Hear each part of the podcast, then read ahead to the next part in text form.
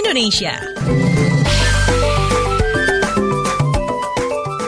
Waktunya kita keliling Indonesia di WhatsApp Indonesia. Kita mulai dari Jakarta untuk mendengar informasi soal sidak perkantoran pada masa PSBB. Selengkapnya dilaporkan reporter Mutia Kusumawardani. Selamat pagi. Selamat pagi. Pemerintah Provinsi DKI Jakarta menginspeksi penerapan PSBB pada sejumlah perkantoran di Jakarta Pusat. Kasih Pengawasan Sudin Naker Trans Jakarta Pusat, Kartika Lubis, kemarin menyampaikan masih ada perusahaan yang tidak patuh peraturan gubernur nomor 88 tahun 2020 dengan pembatasan maksimal 25 persen karyawan hadir. Oleh karena itu, perusahaan yang melanggar aturan PSBB PSBB akan dikenakan sanksi administrasi berupa penutupan satu gedung selama tiga hari operasional. Bahkan, sanksi denda apabila mengulang pelanggaran PSBB di perkantoran minimal 50 juta rupiah. Ia berharap para pengelola gedung terus mengingatkan perusahaan-perusahaan yang berada di dalam gedung itu untuk menerapkan aturan terbaru. Ia pun mendorong agar tiap-tiap perusahaan memiliki fakta integritas yang menunjukkan bahwa perusahaan tersebut bersedia melaksanakan protokol pencegahan dan pengendalian COVID-19.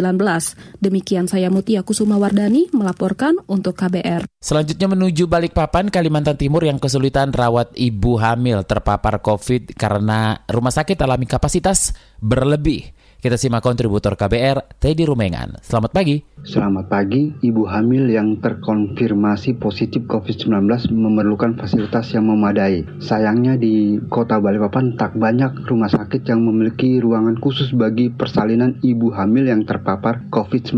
Kepala Dinas Kesehatan Kota Balikpapan Andi Sri Juliarti kemarin mengatakan dari 2.400-an kasus saat ini ada 13 ibu hamil yang positif terpapar COVID-19. Sementara dari 11 rumah sakit di kota Balikpapan hanya satu rumah sakit yang bisa melayani persalinan ibu hamil yang terpapar COVID-19. Satu-satunya rumah sakit yang bisa melayani ibu hamil yang terpapar COVID-19 hanya rumah sakit Kanu Joso Jatiwibowo. Namun justru saat ini pihak rumah sakit kewalahan karena jumlah pasien positif COVID-19 yang menjalani perawatan sudah over kapasitas. Selain itu, kata Andi, jumlah balita yang terpapar COVID-19 di kota Balikpapan juga cukup tinggi mencapai 37 kasus. Sementara daya tampung rumah sakit di kota Balikpapan untuk pasien yang terpapar COVID-19 juga sudah melebihi kapasitas. Demikian saya Teddy Rumungan melaporkan untuk KBR. Terakhir mampir Solo Jawa Tengah, pakar hukum imbau untuk tak paksa gelar pilkada jika pandemik memburuk.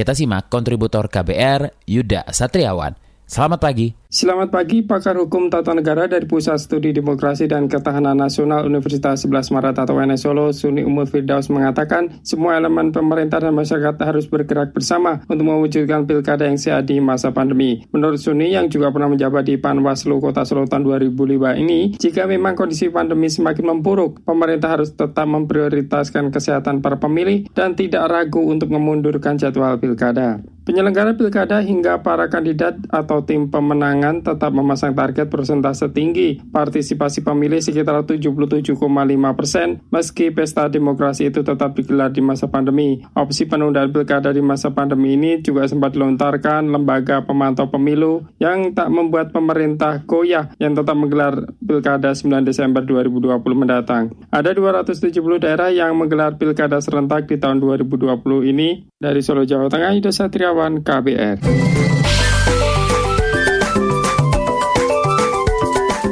WhatsApp Indonesia.